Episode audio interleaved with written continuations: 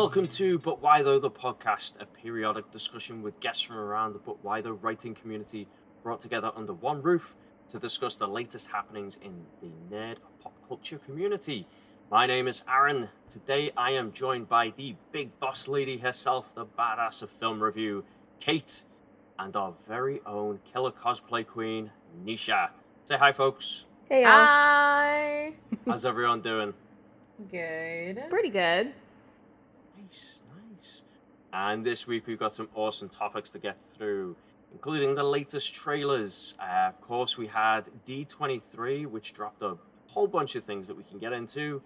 Uh, Nintendo Direct also dropped a couple of trailers, which are very exciting to see. And of course, PlayStation, the uh, same day, had their state of play. Uh, our second topic for the week, where we'll be getting into the state of visual effects throughout the industry and the stark differences ranging from She Hulk to the Rings of Power. And lastly, Kate, Nisha, and myself will be giving some thoughts on the great things that we've been watching lately. Always a good time. All right, so let's get into it. First, D23. Um, what were some of the trailers that caught your eye? Because there was a couple of really, really cool things and a couple of like unexpected uh, items that popped up. I know one of them caught uh, my sight was uh, Werewolf by Night, which was utterly bonkers. It's, it's very, very strange. Did Did you two watch it? Yeah. I did. Um, I'll go first just because this is like the only trailer I actually cared about out of the entire uh D23 because I just I don't know. I'm kind of burnt out on Disney and Marvel and Star Wars, and outside of Andor, I don't really care about anything that's coming out, um, except for Werewolf by Night. Uh, because for me, I am a huge lover of Universal monsters. I am a huge lover of the type of camp that came with that era of horror.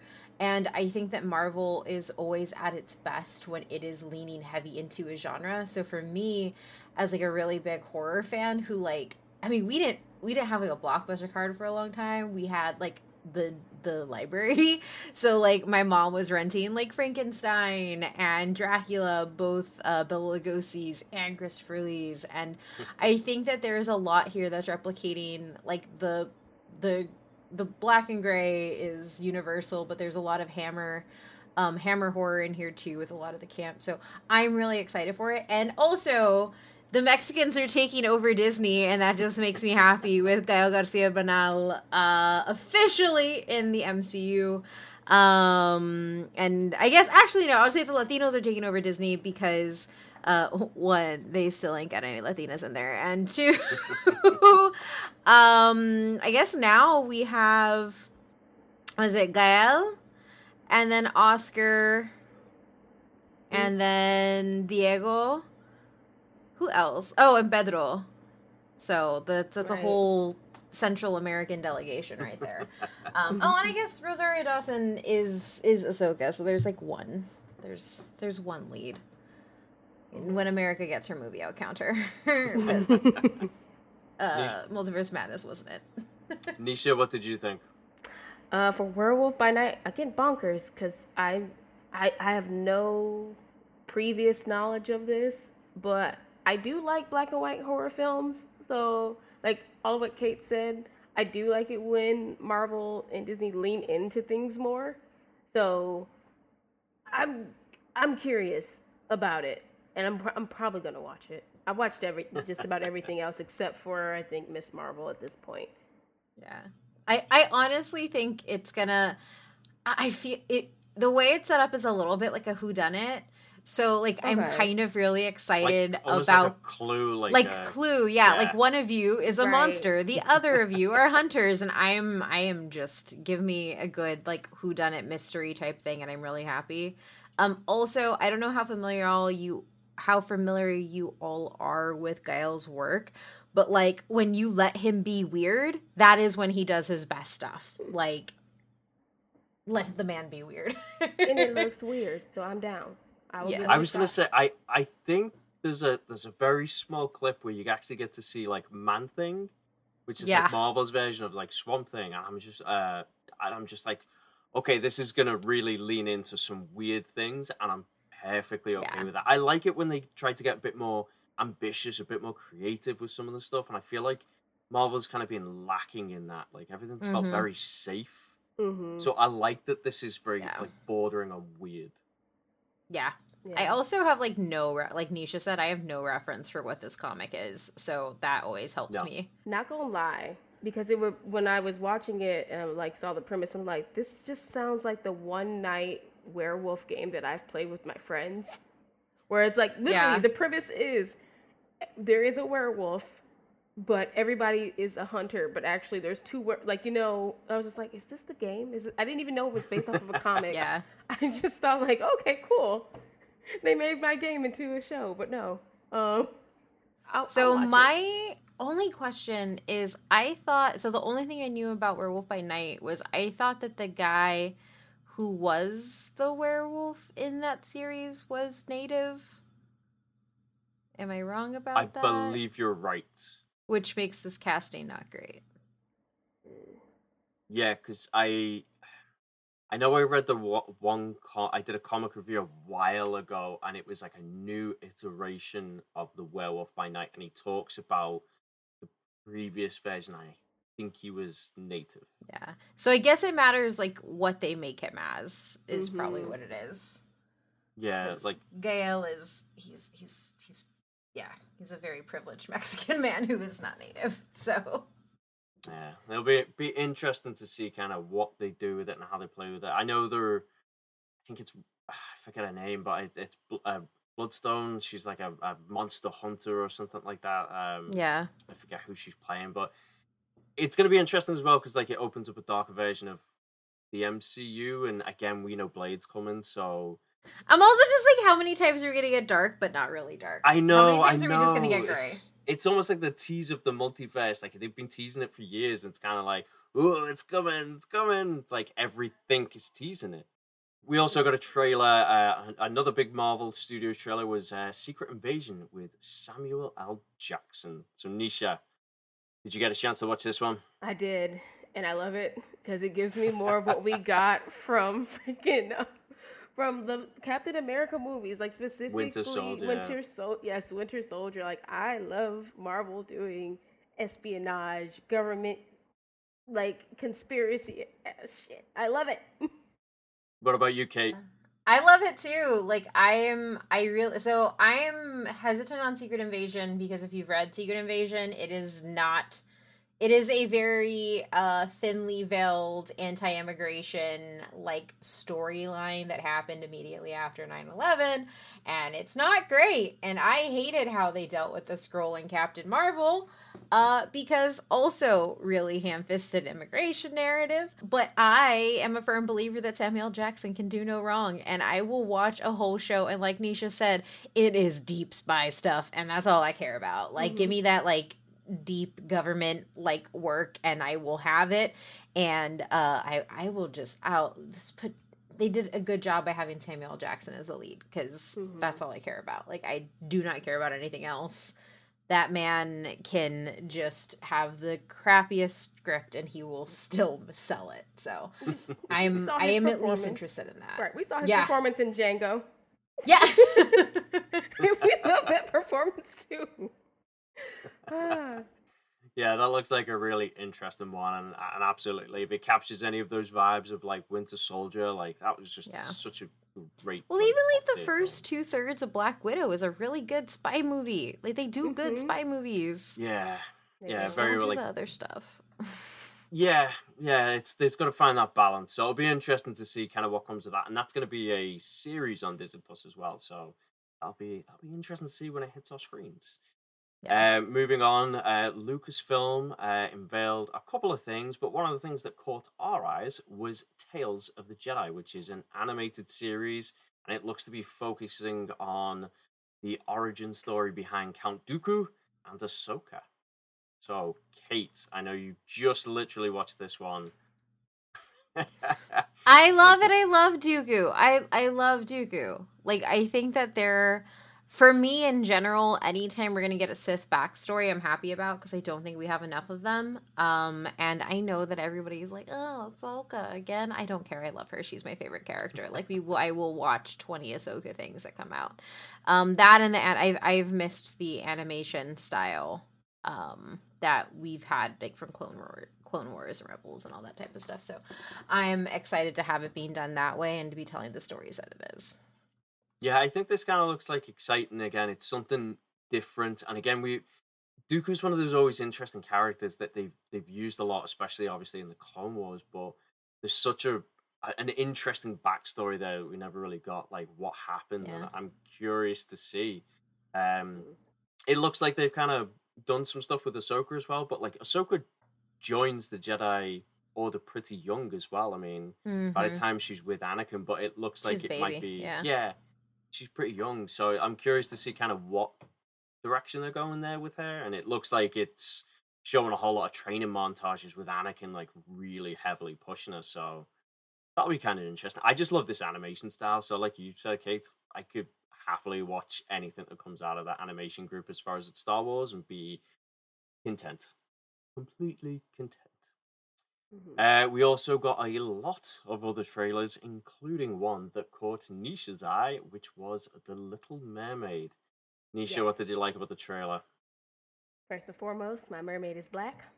and I don't care if people mad about that. But anyways, um, honestly, it for it to be just like such a quick trailer, I think it really sells. Like one, it answers the question of what is it gonna look like for the whole underwater thing? Because like I think for years a lot of people were like, well, how are they gonna do it underwater? And then after seeing Aquaman, a lot of people are like, is this what we're probably gonna get when people? Obviously, two different studios, but like again, similar effects are gonna be at play. But I think it looks so good. Like it's crisp. It's it's very nice. I do want to critique the CGI dreads. I mean CGI locks. However, I mean it's just it's what she's a it's a mermaid under the water. I'm impressed that they made her look like she's under the water and singing under the water. I'm happy. I'm I'm going to wait until I actually see her out of the water and see what that wig looks like. But besides that, I love it. Kate, what did you think? So I give zero uh, f words about live action Disney movies. I don't care. I think they're dumb. I think they're dumb. Um, that said, I really is it pronounced Haley or Hallie? Hallie. Hallie. Mhm. I love her voice. Like I do not care about anything Killer- else. I. I actually don't Yes. like the way she looks underwater because I think that like the dark tone that they're using doesn't light her skin well, and I think her skin should be more vibrant. Mhm. And that's kind of like my only thing with it is I think that the lighting is too dark, which worries me, especially dealing with you know Yeah. melanin. Um, but her voice is so damn good. Like I don't think there's any way you can cast an Ariel that doesn't just absolutely like shake the room with her voice. Like there, you can melt never in it. do that. They So knew she what they was- were doing with that scene. Yeah. They knew She- what yeah. they were doing. Exactly. And so like I think for that alone she's perfect cuz like you can't like no, like has to be spot on and I I just I do not care about the movie, but I will listen to her soundtrack because while I don't like The Little Mermaid as a property because I I know how it really happens, like the whole dying and sea foam stuff and it's very depressing. I love all of the songs in The Little Mermaid. and so I can't wait to hear Halle singing those songs because she mm-hmm. has such like a range and depth to her voice that is it's gonna like I may not watch it, but I will probably Spotify all of her stuff. All right, moving quickly on, we'll we'll blast through this stuff a little bit because it's it's fun, but it's a little different. We don't get often to uh, take the time to talk about video games, but they share just as much uh, of our love equally. And this week we got uh, Nintendo Direct and we got PlayStation State of Play. So Nisha, I know you are a big Zelda fan. You played Breath of the Wild. Yes. What did you think of Tears of the Kingdom? Because we've been waiting on this one for a while. Put it in my veins now. I've waited so long. I- He's just I- like, my money, take it take now. my money now. I will tell y'all this. I have purposely not finished Breath of the Wild, even though I have powered up Link as much as I possibly can. Because I know as soon as I'm done, I have to wait for this game. Even though I'm still waiting for this game because it's been what 4 years and it feels like 10 since they announced it like right be- actually before the pandemic. Yeah, they announced that we were getting a sequel to this before the pandemic had started. So That's right. And originally, I think it was supposed to come out later this year. Yes, that was what it was announced. But I understand that pandemics caused delays and all that jazz. So I do really I'm really excited about it. the trailer looks awesome. It's going it looks like it's going to be more of what we got in Breath of the Wild but built upon it, especially like different ways of of Link traveling. I'm looking forward to seeing if like from what we got in like the the trailer 2 years ago, if we're going to get to actually play with Zelda that's what I'm really looking forward to is like if there's that um, feature of being able to switch between them because that would be really cool. But That's something we've never seen in a Zelda game, so it would Mhm. be a really interesting dynamic. yeah, so Like play, like even as it's it like you story flashback and play with Zelda for some purpose, like yeah, you know what I mean. Instead of just watching a cutscene, like actually getting to to use it for something. Yeah, and it's like we kind of got a bit of that in the last. Like, there's been three games that have come out since um, Breath of the Wild, but there was the turn-based game, like battle, uh, like smash and grab game, where basically you're fighting a horde of monsters, and you could you could choose the character, so you could choose to fight with Zelda or Link or one of the other four guardians. So like you, that's when people got like the excitement of like, oh, we can actually fight with Zelda. So it would be nice if we could get more of that, but like not just in a fighting sense, but like in actual exploring the world with her and doing like puzzles and stuff. I would like that. Yeah, it's gonna be interesting to see because Breath of the Wild was just such an expansive game that like really true to its word, like an open world game, and it's definitely something that I I know when people first start playing it, like you you have to get into that mentality, like oh no, I can climb this mountain, like Mhm. I can go literally everywhere there is a space to there go. feels I no go. limits. There's Like, literally yeah, I- yeah. it's a it's a crazy game, and again, they had to fill that with lots of challenges and side quests. There's so much to explore and discover. That you Mhm. know, it's kind of hard when you set the bar that high. Like, where do you take it from there? So I, I'm curious to see what they do with Tears of the Kingdom.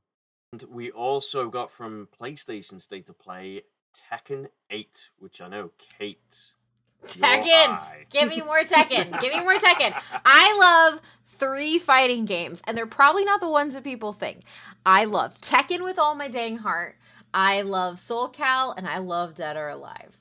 Um, and I am so happy to be in a Tekken Sans where I have a dope Tekken anime on Netflix and I have a brand new Tekken game to play. Like Tekken is what like it's very weird because I know a lot of people think the fighting games are the same, but the Tekken like the reason I like fighting games is because of the Tekken playstyle. I've always sucked at Mortal Kombat. I've always sucked at Street Fighter, and neither of those two's combat really like wildly interests me. But Tekken, it makes me happy. I have nothing intelligent to say about this other than that I just really want it. Nisha, was there anything about Tekken that caught your eye? So I am a I am a Street Fighter girl. oh, this is interesting. I am literally visually in between a Tekken person and a Street I, Fighter. it's nothing This against Tekken because I played it when I was younger with my uncles, but like we never, I never played anything. Like I did, I didn't have any Tekken games. I would always. Yeah, and I never had house. Street Fighter games. Right. See, so it's like I just never had them. My dad just bought a Street Fighter, and my uncles had Tekken, and I only. I played it, like, will say once. the best. My love of Street Fighter literally just comes from Marvel vs. Capcom. That's it. that that's the only thing. But I Mhm. will say, of all of the character designs, Street Fighter is has some of the best character designs for actual fighters. And then it's like Tekken isn't very good in that regard. It's kind of like it's like right above Mortal Kombat, but like not that much. Yeah, interesting, interesting. All right, we also got God of War Ragnarok, uh, which I am currently still in the throes of playing the original God of War because I am so behind on video gaming. But man, I mean, this game won, I think, the best game, what was it, 2018, I believe? Mhm. It's just such a rich story. Like, the, the battle mechanics, like the visuals, like just the, the depth of the, the Norse mythology and then blending, you know, Kratos in. Oh, it just looks Mhm. so good. And they they've really kind of like it looks like they're taking a lot of what they set up foundationally in that God of War story and pulling it through into this this version of Ragnarok. So I am very excited about this one. Uh, Nisha, I know you're also very excited. What did you think? I am very excited. I can't wait to yell boy again. Boy. boy. but no, seriously, I'm excited because like I really loved that with in the last God of War, it was just fun to explore the world. Like we were talking about it, there's so many quests, but then like you can just really you can get to enjoy how beautiful they created this world that you get to explore. So like my favorite thing, of course, in most of the games, no shock to anyone, I love a good open RPG. And now we get more monsters. I'm really excited about these monster designs that they showed because like the the Valkyries were some of my favorites to fight, and just to see the designs. Honestly, I'm I'm more excited. I'm excited about this game, very, but I'm probably more excited about getting an art book once it comes out because I really just want to closely look at the monster designs because they just they're really dope, and it's The nice I, I know in like uh, the God of War, like the dragons and stuff like that, and just the the uh, the dark elves and things like that. Like Mhm. just really intricate designs. Like even one of the things I think still continues to blow me away about that game is just uh, Jormungandr, the uh, the world serpent. Yes. Not only just the size and the way they capture the size of it, but also like the audio voice of when he speaks. Like I have played it with headphones in, and the headphones just rock. Yes. Like they just shake as you're listening. You're like, oh Jesus! And it again, it gets that that scope that he's just this giant thing. So when he speaks, the you know you can see the water moving almost. Like oh, it's awesome. It's just the, the quality of the the detail that goes into this. So I'm excited to see, you know, what else that could open up for for this whole story. So, ah, good times, good times. All right. Um, so that was our topic one for the week, and we had a lot of things to say because we always do. That's why you listen, right? You come to us for opinions to hear awesome things. But right now, it's time to jump into our next segment, and our topic of the week is going to be talking about the current state of visual effects. Um, so there was an article released um, not so long ago, and I, I believe kind of cross paths with uh, Tatiana Maslany and some of the showrunners of She-Hulk that were essentially deflecting around a lot of the criticism that people were levying against it during the trailers about the VFX from She-Hulk, stating that it was a double standard of female-led heroes versus the male ones. Now the show has has a myriad of issues, but for now, let's kind of solely focus on those visuals because it's not just been She-Hulk. We've seen kind of like wobbly visuals, like in the, the latter parts of Shang-Chi, Multiverse of Madness, you know, with that weird eye thing they had on the forehead that looked really cheap. And then Black Widow again suffered from this like third act kind of lag as far as like some of the visual qualities, and it just looked a little wobbly. But Yeah. I want to hear what Kate and Nisha have to say. So I will say first off that like this, at least from the articles that have come out, this, and you can even just watch it. Like the bad CG started in Black Panther, like really started in that third act of Black Panther. Like they look like Play-Doh on top of that train, and the rhinos are not good.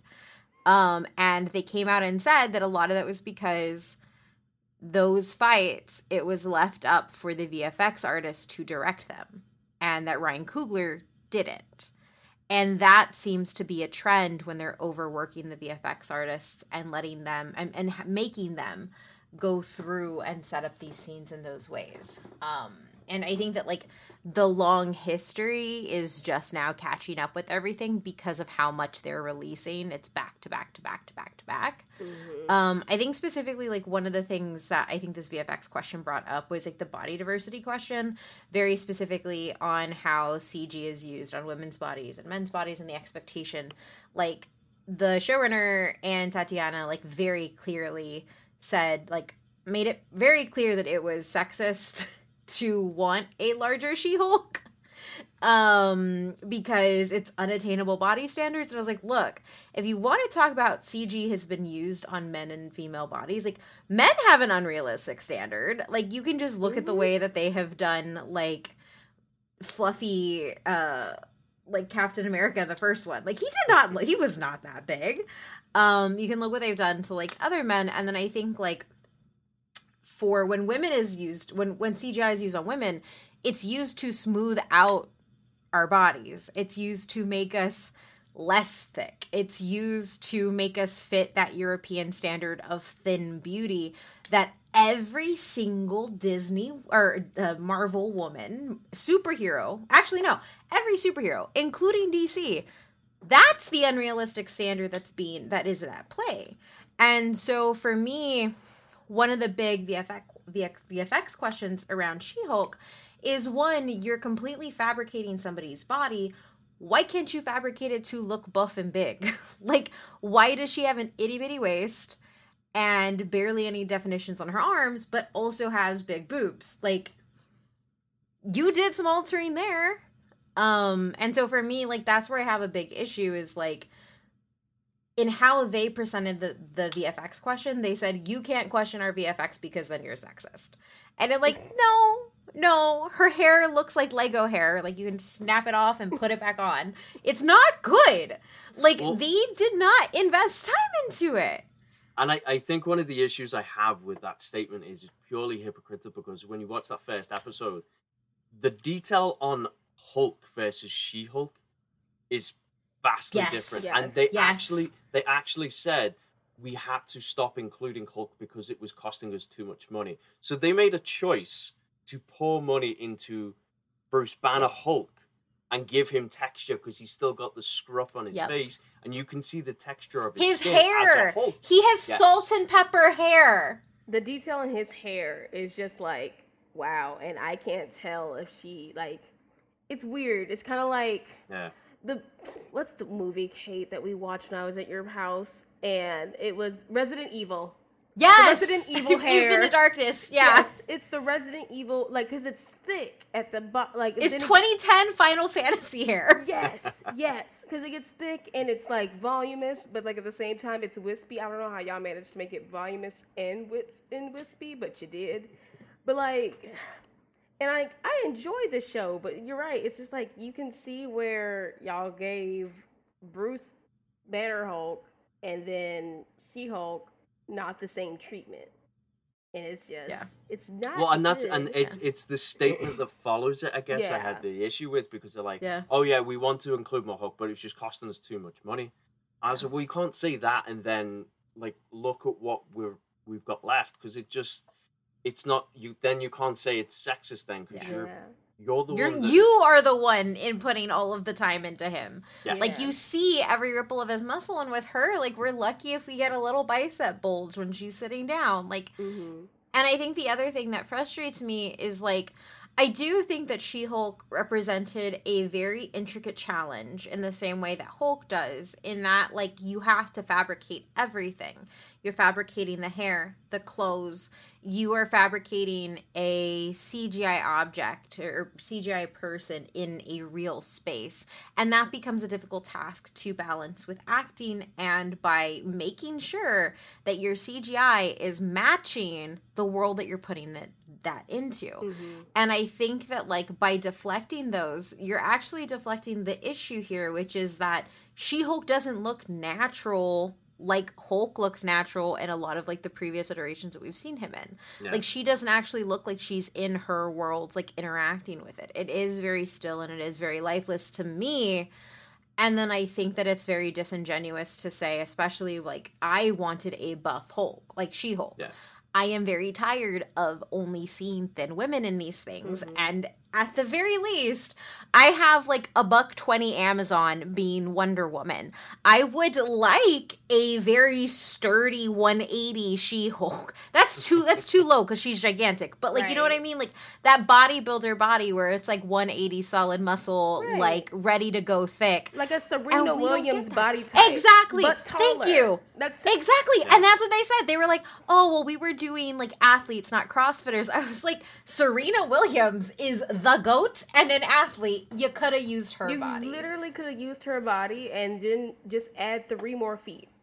Three more That's feet. it. Make her 10 and I think tall. that that's and I think that that's one of the things too is 'cause when we see her shrink, you ha- I think that that's also where the VFX takes effect because you see her go from VFX into real life and you notice there's an inconsistency with how big her clothes have to be for them to not rip Mhm. because sometimes they fit her very well and her like little five she's five four, she's my height she's five four her little five four maybe a hundred pounds like she doesn't break her clothes One scene, she doesn't break her shoes. yeah right. The first thing that you go. So I'm like, how tall is She Hulk? Like, there's just, uh. And I know that these poor VFX artists and animators, like, this isn't on them so much as it is on the direction and the character design and the time given to finish this. Mm-hmm. And that is where, like, we get into, like, the ultimate, like, question about all of this is, like, what people need to do to actually do good VFX and i think that that's like for me at least from what everything that i've read like from black panther on like there is just a miscommunication or not a mis a purposeful lack of communication and overwork between directors and their vfx staff. And mm-hmm. vfx staff are having to make calls that may not be in line with everything else but they have to because of how they are working which is put on them by the larger production. And i think that that is where we're hitting a lot of these things and i don't think enough people are giving that like focus. Well, I was going to say, and, Mm. and building onto that, I think when the work becomes so voluminous, like again, She Hulk is so heavy in CGI, they're now having to segment sections of an episode or sections of a series out to different VFX studios. So different ones are handling different things. Like even in She Hulk, there's times she looks completely different tones of green. Uh, I think when she's in the law office, she loses like it almost looks like completely smooth skin, like she's lost all texture or, or anything. And then you've got on top of that the fact that when she walks, she kind of looks like early Sims walking. She's not quite hmm touching Yeah. the ground. She doesn't have that You don't hear motion. Yeah, it's like sometimes you're like, are you walking? Because I can't hear your heels. But then yeah, and it's it's like, it's it's inconsistent. So like even the Mhm. VFX work itself isn't consistent through. But again, it's just because it's likely there's just so much like you there's so many articles being out saying there's so much VFX work being done by Mhm. everyone that they just can't keep up with it. It's un the standards are unrealistic to turn this stuff around. Yeah. yeah. And I was just gonna add, it's just like maybe the question, maybe they should start. We've just we've done this before. Like Aaron, you had brought up the Sonic movie where it's like people had to complain and like, but it's like people have to understand like it wasn't the VFX people who decided to make him that way. It was the director's decision, and then it's like, but then the v- VFX people have to go Let's in make and them fix look it. real with demon teeth. Let's give him actual Human. teeth. Let's give him human teeth. Let's make him Everyone look like will a, love it. Let's make him look nothing like a regular hedgehog, but also not like the cartoon hedgehog. yeah. We'll give him eyes that'll peer into your very soul. right? It's just It was ugh, just freaky. It was horrid. so weird. It's so weird. But yeah, I just feel like I don't No, know. I, I was gonna say, and the Sonic thing was awful because then you heard stories coming out like, yeah, we fixed the VFX, but we also had to work for like two months solid, basically sleeping in the studios to Mhm. get it done. You're like, well, that's not fair either. Like Jesus, because they g- delivered an amazing look in the end, but God, those poor people. The work it takes together. Yeah. And I think that that's like one of those things too is like there are humans on the other end of this. And I do think that it's like which kind of like puts like I am I'm pretty hard on CG. Um but it's because I prefer practical effects, which is I mean that is its own whole beast of how much work has to go into creating those worlds and something practically. But I think that there's become an over reliance on it. Like the fact that like Mm. literally who was it? Um Natalie Portman was like bragging about never like about shooting something in a cell phone lot and like the cast of B of Multiverse of Madness were like, "Oh yeah, we were never in the same room like the the Illuminati." And I'm like, "Why are you proud of that?" Like why? Like like I'm not. and I understand with COVID restrictions, but like that is also putting like an unnecessary burden on VFX artists to now go in and not just replicate some powers, they're replicating replicating an entire world. They're having yeah. to put people into spaces that they weren't. Mm-hmm. And I mm-hmm. think that like what is happening is the ask has gotten higher of what they have to do. And with like even like with Sonic example, like they did it, but at what costs? And it's like, okay, instead in asking you to recreate this entire world and put everybody together, you're still gonna get the same amount of time yeah. And and you're going to get the same amount of money.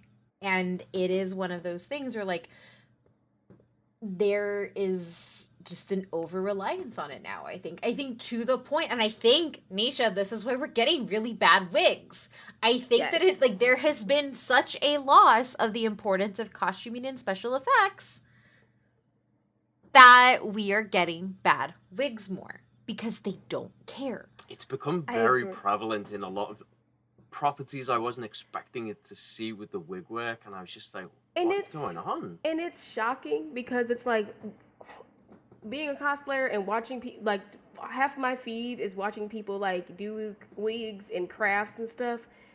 I'm not saying it's hard. I know it's hard. However, it takes time and it takes money. So I would hope, like going back to what we talked about with the Little Mermaid, I want to see what she looks like out of the water because that's going to say a lot about the costuming and like if it like kate said if it was put into it because yeah the practical effects of like putting makeup on and then doing wigs and doing hair is still important yeah. but if you're all you're going to do is just keep using vfx artists to like i don't know cgi hair onto a character it's just not gonna give the same effect it, it just won't yeah I, I mean I'm I'm still curious as well. Like I know the line was given on um for Thor Love and Thunder around Gorr the God Butcher, like, oh we chose not to make him look like the comics because he looked too much like uh Voldemort. And it felt like a really like cheap thing to say because like there's similarities there, but he's got these big tentacles at the back of his head. Yeah. I still believe the decision was made because it was just too expensive to do the CGI and yeah. they said, Well, I'll just make him look like a human and we'll save the costs. Yeah. And it's also one of those things too is like they don't like they literally have two of the like most premier um Mexican actors that they're paying a lot of money to have there. Oscar Isaac also and, and that's uh, specifically in Andor and Werewolf by Night. Oscar Isaac also isn't cheap like none of these actors are cheap. Angela Bassett is not cheap. Not like, like no, like that that woman is an icon. Um, mm-hmm. and as we get like more of these like big, like bigger star, I don't want to say bigger, but like big stars, like that S tier talent, and then the way that we've seen the existing Marvel people grow into that, like you are paying your actors multi millions of dollars you you're paying Florida Republicans a lot of money, Disney. Mm. You can't just like expand your special effects budget. Like, and I think that that is the thing that gets me at the end of the day. Disney prints money. Like, Literally. Marvel is owned by Disney. Yeah. Disney gets, like, it's a monopoly on everything. And so for me, if you're going to be a monopoly, at least invest your money into doing good work and pay people what they deserve. Right. Like they have well, it. And it's interesting because then I look at like something like The Mandalorian where like with ILM and like, you know, Lucas, they created that whole yeah. digital wall of studio where they can blend the visual effects as far as practical effects. And I, I really Why like couldn't she borrow that? I was gonna say, I because I know, I know, um, the Batman, the Batman adapted that whole technology to be able to shoot a lot of the film when they couldn't go on on um, on on scene. So they tried to utilize some of that as well, uh, mm. and I think they do a lot of work in. I forget the name of it. It's like previs or something. It's almost like a virtual reality, so they can look around and see like how it all moves, and it, it it's exciting technology. But again, I it doesn't seem like it's being utilized like in some of these spaces where it really needs to be. So yeah. I would also I just like know. to add, just like last thing I'll add on the whole She-Hulk thing is just like it. Like Kate said, one, y'all print money, so y'all determine the budgets. I don't want to hear another thing like, well, this is the budget we have to work with. no, Disney decided to give y'all this much money, but like y'all could literally give more money to have better quality. Y'all just care about putting out, pumping out things versus quality. Two, Yeah. if it's a matter of like production time and like how much of the budget, I'm not gonna be opposed to shorter seasons. Y'all did it with Moon Knight. Y'all did Moon. What was that? Six episodes. If it's if it's a matter Yeah. of like y'all, if y'all have to make that choice, but at the same time, I'm like you shouldn't have to make that choice in order because I hate. I I'm not a fan of like very short. Like I want at least ten. I feel like ten episodes is a good spread. But the point is like decisions were made and i don't want to hear it i don't want disney to be like oh our hands were tied behind our backs you tied your own hand behind your back no one did that but you It's like the meme of the kid on the bike and he puts the stick through. And Yes. it's like, ah. Yep, exactly. our vfx know what I mean? people And again, do it Yeah, it's it's kind of like again the hypocrisy of saying like, oh well, fans being sexist. Well, like, no, no, if you're not getting the VFX budget to do it, then you're being sexist yourself. Or I am sorry. sexist, so Women can make bad things too. yeah and bad choices and saying that it's sexist is a bad you honestly just stick and say that you wanted to make her like a look like a swimsuit model from the 80s just i rather you i rather i rather them just stand in that than say you're, it's sexist Yeah. sexist if you want another body type because that's just like really effed up to say because like Yeah. Kate, me and you work out. First of all, you if you're gonna have a certain amount of muscle, the thighs have to match. The thighs have to match, and if they don't match, it don't look right. So her We don't legs- squat 225 on Twix. No, these are trunks. she Hulk should have trunks. Yeah, I, I think and, and I think like as we kind of like look at like what needs to be done and, and kind of like what it what's accomplishing well and like where we can see things doing stuff well already is it's a blending of the worlds. You have to show the consideration, as we've said, giving things the budget and understanding how to make sure that you are paying just as much attention to practical as visual effects to make sure that they blend well together. Um, the boys had a ridiculous amount it's a, of my, it was my immediate save. and it's thinking. phenomenal. Like it feels real and lived in, and that is something that is not easy to do with superheroes, as Disney has shown. Apparently, I was gonna say, and you know they did a lot of practical effects on that Yeah. show as well. Like the, Yeah. uh, the in season two, the whale was a practical effect, Yep. and the that, That is so specific scene in season three is a practical effect. So Yeah. it, it's really interesting to see how they tackled that. yeah, and and I I don't know, and and I think it's because of how much I love horror, and I don't hate CG. I think really good CG can go a long way. Mhm. Um, as much as I'm sure a lot of people have forgotten about Avatar, the reason that movie made so much money is because of what it did with CG. Yes. and how realistic it made it. And I believe that CG can be done well, but I also think that if you only do that, you're resting on so much that you don't like The Shape of Water would not have been as intimate if that was not Doug Jones in a suit. mm-hmm.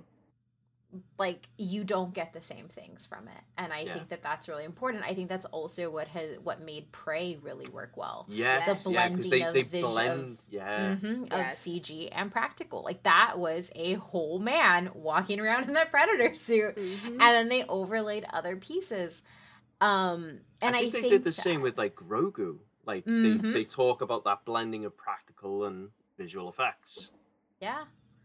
And I think that with the conversation around Disney right now is they are stressing these teams so much and I think it's because they don't want to do anything practical anymore. And Yeah. that just hurts stuff. Um and I think that that's also like that's my biggest fear with Black Panther too. It's my biggest fear with seeing the Atlanteans who are apparently no longer Atlanteans, whatever, like and like having to see those pieces and also understanding how phenomenal the costume design and everything is. And i'm like are you going to like throw a wrench into how beautiful like the costume design and set dressing is Mhm. to like accommodate like mediocre vfx i hope not. I really want to hope not. But like with the track record that disney has under their belt just this year like that's my fear. Um hell i actually don't think rings of power is doing well right now I think that there are parts where it's excelling, and I think that that's when you look uh, specifically into the Southlands where the orcs are. It's heavy practical effects. When you look to where the hobbits are, again, heavy practical effects, and those elements look pretty. There's static shots of like Numenor and uh, Moria, also really beautiful. But then when you have their live action cast interacting with the CG, um, like in the scene in episode three where Arondir fights the warg, like you can tell that that is not a real thing that is there. Mm-hmm. And I think that like there is just and and that is in a series that spent like a billion dollars an episode. That's like, that's a billion dollar series. Yeah.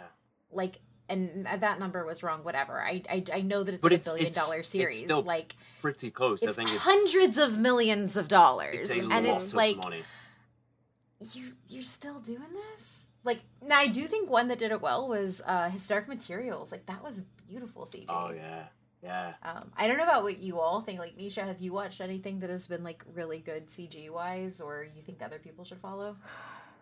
As of not recently, like not in any recent years. I did like his Dark Materials though. That was like probably like one of the last things with like a lot of CGI. But like, yeah, unless it's anime CGI, I don't think that counts. How many times have I watched the loop in the first movie, Kate?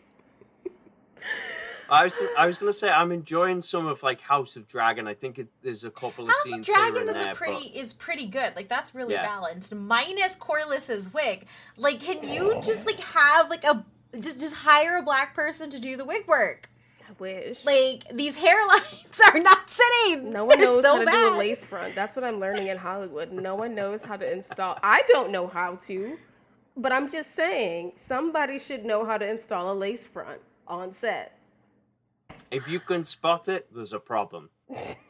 Just period. Yeah. It's worse than it. Eh, than Locks on screen wig. are dope, but like when you can tell that a white person set that wig, it's just not good because they don't bother to cover the edges. Like people, these are edges. they need to be covered. Yeah.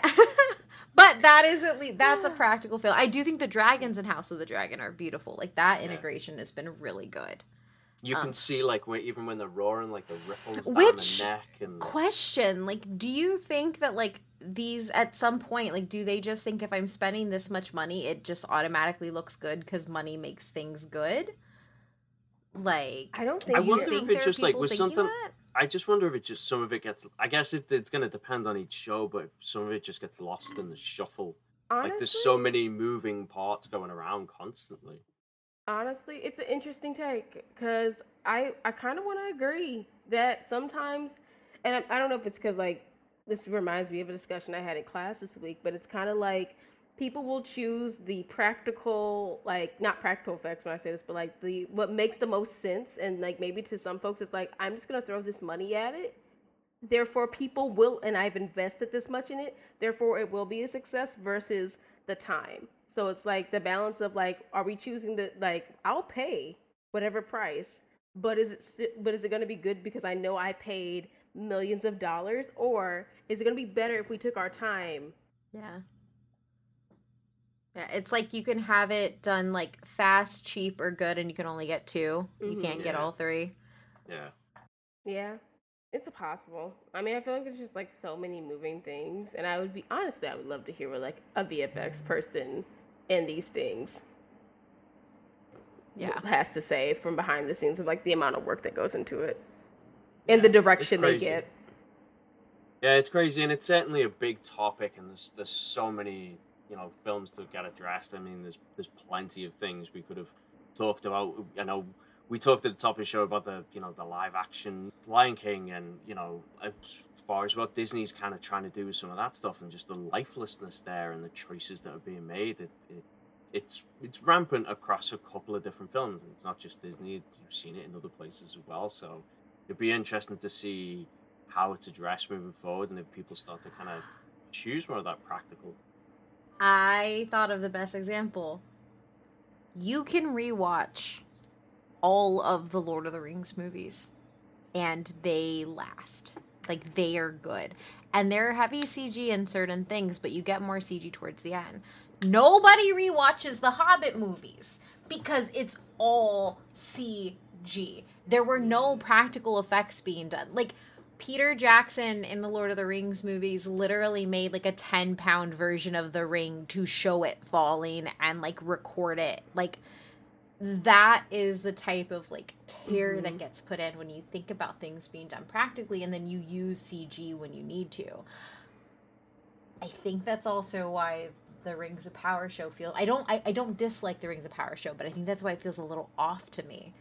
Because I think that I think Marvel, I think all they're like, how do we solve kind of what Nisha said, how do we throw money at the problem and solve it digitally mm-hmm. so yeah. we don't have to do it practically? And I think that's why it's running into problems. Which is funny because like I'll look at it from like a Star Wars aspect. I can rewatch those old you know old movies and they stand up like they're still great like and again that was like the reverse it's kind of like we don't have the money so how do we do it practically and make it work mm-hmm. or like mm-hmm. how do we do we sell it versus you look at what george lucas did later with the prequel films and some of the especially that last one um revenge of the sith like this the visual the cg in that just it wasn't where it was wasn't where it needed to be for what he wanted yeah. to do with it and it just looked awful. There are some scenes that are just terrible. And even when your original trilogies were made like you know 20 30 years before and they look better it's a bit of a problem. So it's crazy. It really is. So yeah like i said it'll be interesting to see kind of what we see from the industry moving forward. Uh, obviously a bigger topic but we thought it'd be something fun to address. And i think we've we've gotten into some uh, some good aspects of the conversation but i think we've hit the end of this topic for the week which moves us nicely into our last segment our plug content for what we've been watching this week that we think you should be watching. So, Kate, why don't you start us off? What have you been watching, playing? Uh, yeah, so I've put a lot of time into Splatoon 3. It's amazing. um, it's so fun. The matches are only three minutes long. Um, it is very easy to pick up and play and then drop out. Like the, it, it's just really good. I love it. Um, then Cyberpunk Edgerunners is so good. Um, I think it solidifies that Trigger only knows how to make Lio and Galo in like anything that they do, and that's perfectly fine because I love that. I love them, but uh, it is really really good. You can read my review on the site, oh, and you can read my co-op review for Splatoon, and then you can read my Cyberpunk uh, Edgerunners review um, on the site. It is. It, it, it it's done justice to cyberpunk as a genre in a way that cyberpunk 2077 the game did not so I'm, I'm really happy with that. And like more like Latinos in anime, please. Um, and then Bayonetta 3. I have played 15 whole minutes of Bayonetta 3 at PAX West. I have my preview up. It just went up uh, this past week. And we have a video up where you can see uh, gameplay from Bayonetta 3 as well. It's a whole lot of fun if you love our girl. So, yeah, that's kind of what I've been doing. Very nice. What about you, Nisha? Yeah, so it finally happened. I'm a JoJo's girl now. Um, okay, it happened. Someone, a certain someone, if you're listening to this, you did it. You convinced me to watch it, and I caught all the way up. I literally caught up on Golden Wind in two days. I just let that thing play and I enjoyed all of it. I am a JoJo's girl. I'm You watched a thousand episodes of One Piece in a year. I am not surprised by this. You can do anything. Thank you. N- Nisha's always like challenge accepted. Yes, sir. Yes, sir. That's me. but yeah, no, I've been watching Stone Ocean and I really enjoy it. Like, I just have enjoyed all the different animation styles and like character designs, and from watching JoJo's lately. And Stone Ocean is really, really good.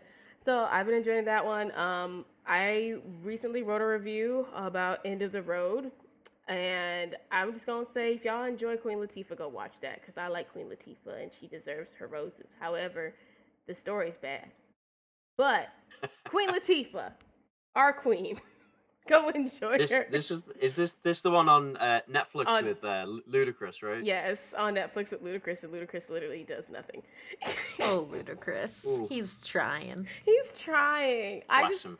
it honestly just feels like a good B movie night where it's just like let's just put something on. Um, and then lastly, Harley Quinn concluded, and I have enjoyed this season so much. I was not expecting the season finale to have so much healing in a full like full full circle for a lot of characters but then at the same time it's opening it up to more possibilities And the fact that the Joker is a socialist mm. is just hilarious to me. Where he says a line and this, he's like, "I'm ca- I'm an agent I'm an agent of chaos, but that doesn't mean I don't want universal health care."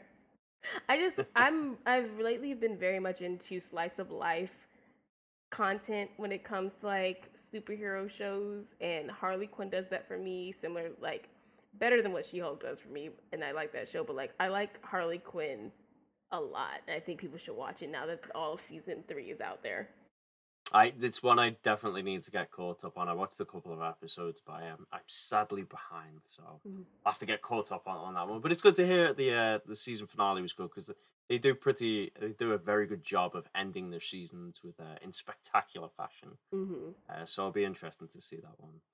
Um, I got the chance to watch uh, season five of The Handmaid's Tale, uh, one of the most depressing and dark shows out there. It's, it's a tough watch. It really is a tough watch. Um, I enjoyed it. It's interesting to see where they took it. I wasn't a fan of what they did with season four. It's very, very slow burn. Um, but uh, my uh, big issue with this one, I and I, like I said, I enjoyed it. It'll be interesting to see how people find it because it builds towards something quite interesting. Um, but I'm still maintaining this. This should have been a binge show. Um, it it's such a hard weekly watch. There's so many details to it. I, it, Mhm. it loses a step. So, but it'll be interesting to see how people take. I think the first two episodes are out of that. Probably by the time this episode drops, the episode three will be out as well. Uh, I also got the chance to review Cobra Kai season five, and that is just terrible. Um, I'm such a fan of this Oh, series, but I am such a letdown. Uh, I mean, I think it just peaked at season one and se- uh, it's season one through three, and it, it was just such a letdown after that. It, it just didn't know the direction it wanted to go. It, it kind of lived off its own hype, and it was just like, oh yeah, we can pretty much do anything, and people love it, and we'll give everyone a character story, and everyone gets a redemption arc, and everyone's a villain, and it's just a hot mess. It is an absolute hot mess, and I, I just even uh, this, they've made so many weird decisions with it, and again, I, I hate how they constantly villainize Tori, and I, I, I yeah, I just wasn't a fan. It, it's it's not good, and I think it just needs to end. It's hit that point now where it's like you've hit the end of the road. Just just end it, bow out gracefully, and find some way to kind of move on. 'Cause it was peak season one through three, and, that's two thirds that were on you know when it was on YouTube Red. Only one season of Netflix was actually good, and now we've got three seasons of being out on Netflix. So yeah, yeah, fine.